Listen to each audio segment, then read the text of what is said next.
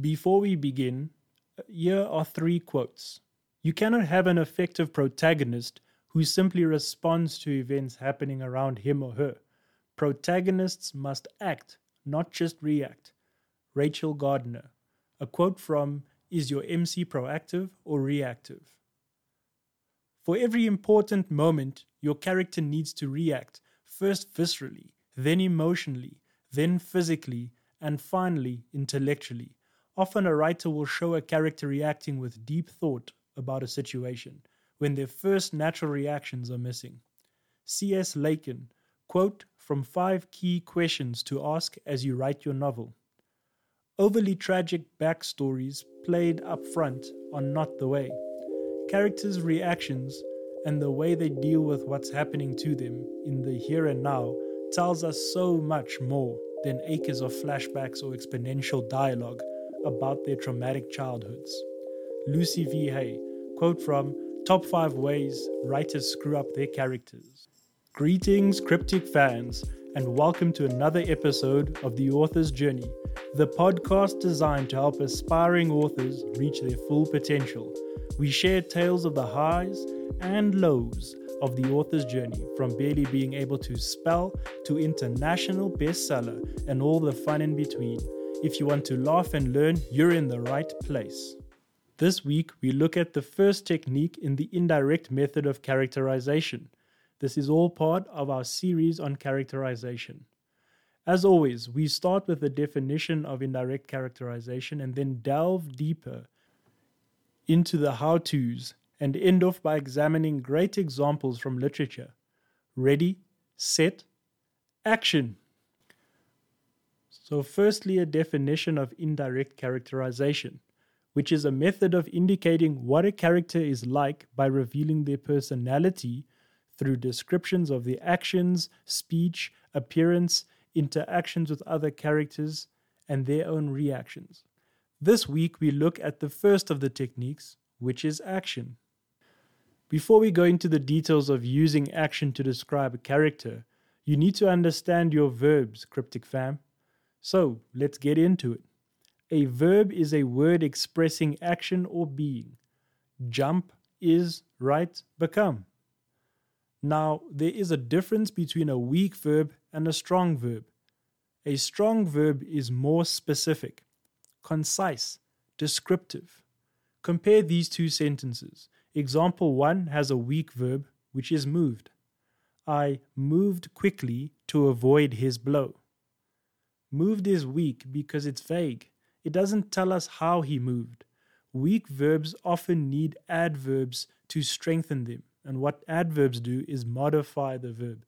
So we need to say, I moved, and then have the adverb quickly to show how I moved to help it out. And then that's not even enough. I need to add a description, really just to bring out that, that verb so that it conveys the message accordingly. Now look at example 2 with a strong verb, which is parried. I parried his blow. Look at that difference already. It's shorter, concise, but it has so much emotion and so much impact behind it. Parried is a strong verb because it's concise, it's descriptive, and it's specific. Already we see how the character moved.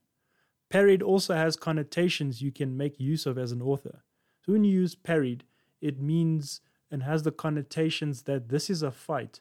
So I don't need to describe what's happening further. I can tell you what the context is just by the verb that I'm using.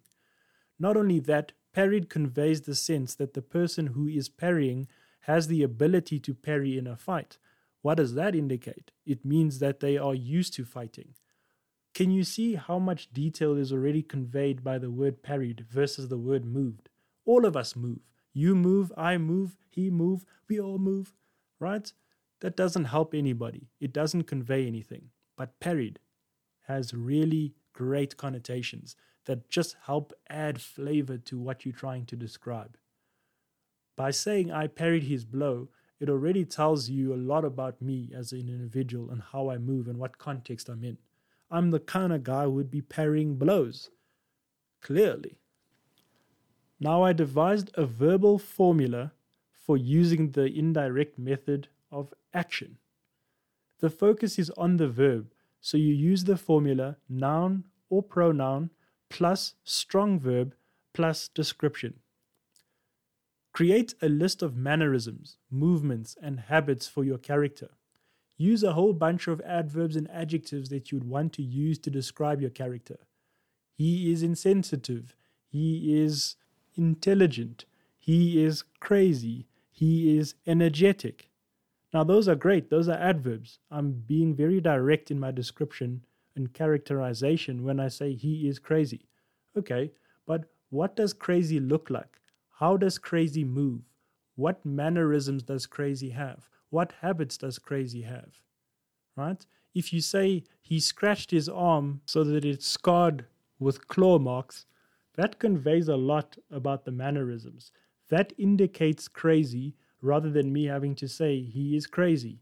Do you get what I'm saying? And that is an action that I'm using to describe the character. It alludes to what the character's like, but more viscerally. It creates a better vivid image in the mind of your reader. So, find strong verbs that epitomize these actions. After completing this exercise, write sentences to explore how your character acts in given situations or what they do when they're bored. You know, whatever the situation might be. Go crazy and list as many as possible because what you're doing is allowing your creative brain to come up and contextualize your character in your own head. How do they move? What kind of things do they do? What ticks, etc. Lastly, write descriptions to further describe the movements to bring it all home. Now, here's an example so I can convey the message. Think about a character called Jane. Here's the passage Jane danced across the kitchen floor on the balls of her feet. She reached for the cupboard on her tiptoes before twirling back to her pot simmering on the stove with the chosen spices in hand. Very short, it's two sentences if I'm not mistaken. Yes, indeed. Right. The proper noun is Jane. The strong verb is danced, and the description is across the kitchen floor on the balls of her feet. That description is known as an adverbial clause, which functions as an adverb modifying how Jane danced. Now, there we go again. Proper noun, strong verb, and description. There's the verbal formula that uses actions in the indirect method. The passage above gives us several indirect clues to Jane's character. She is energetic because she dances and twirls across the kitchen floor. Also, she is short because she had to reach to the top cupboard on her tiptoes. Finally, there's a hint to another activity she performs. Jane cooks. In two sentences, we have conveyed a lot of information about Jane, and this is the power of using action to characterize. Interestingly enough, you might not have picked those things up when I first read the paragraph to you. That's because it's very subtle. More likely than not, your subconscious brain will pick it up. You might read a whole bunch of books and ultimately discover, wow, this character's like this, but I didn't know where I got that. Only when you go and analyze the text do you pick up where you find those hints in the text that actually show you, oh, that's where I got that from.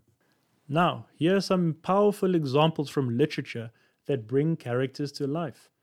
Let's go through it and see what we pick up. Example number one is Toni Morrison's Jazz. When the customer comes and Violet is sudsing the thin grey hair, murmuring, Ha mercy, at appropriate breaks in the old lady's stream of confidences, Violet is resuscitating the cord that holds the stove door to its hinge and rehearsing the month's plea for three more days to the rent collector. The author shows us that though the lady is an overburdened woman, she is resourceful. If the action aligns to the purpose of the scene and the plot, it doesn't break the flow to the characterize, but rather accentuates that flow. That's what you want to achieve. That's the golden standard. Example two is Zora Neale Hurston's novel, Their Eyes Were Watching God. Janie didn't go where Mrs. Washburn was. She didn't say anything to match up with Nanny's gladness either. She just fell on the chair with her hips and sat there. The author tells us that Janie is feeling despondent. If she always does this, it reveals repetitive behavior or habits which indicate she is a despondent person.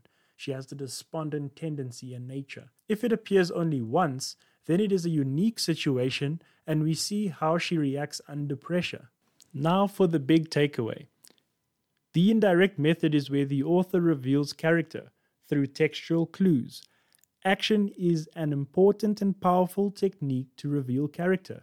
Action reveals more about character than you would think because we are what we do. Use the verb formula, noun slash pronoun plus strong verb plus description, to demonstrate the way the character moves, their tics, their habits, and their mannerisms. Do this and do it well, and you are well on your way to creating compelling characters. If you enjoyed this episode, please subscribe to join the Cryptic Tribe, a collection of scholarly gentle men and women, and all magnificent creatures in between hell bent on producing the greatest volumes of literature the world has ever seen. Check out my blog and other podcast content at therealgarykhan.com for more material like this. But for now, I shall see you later, Gator, or as the spectacular Slovakian people say, Uvedime sa nesko alligator.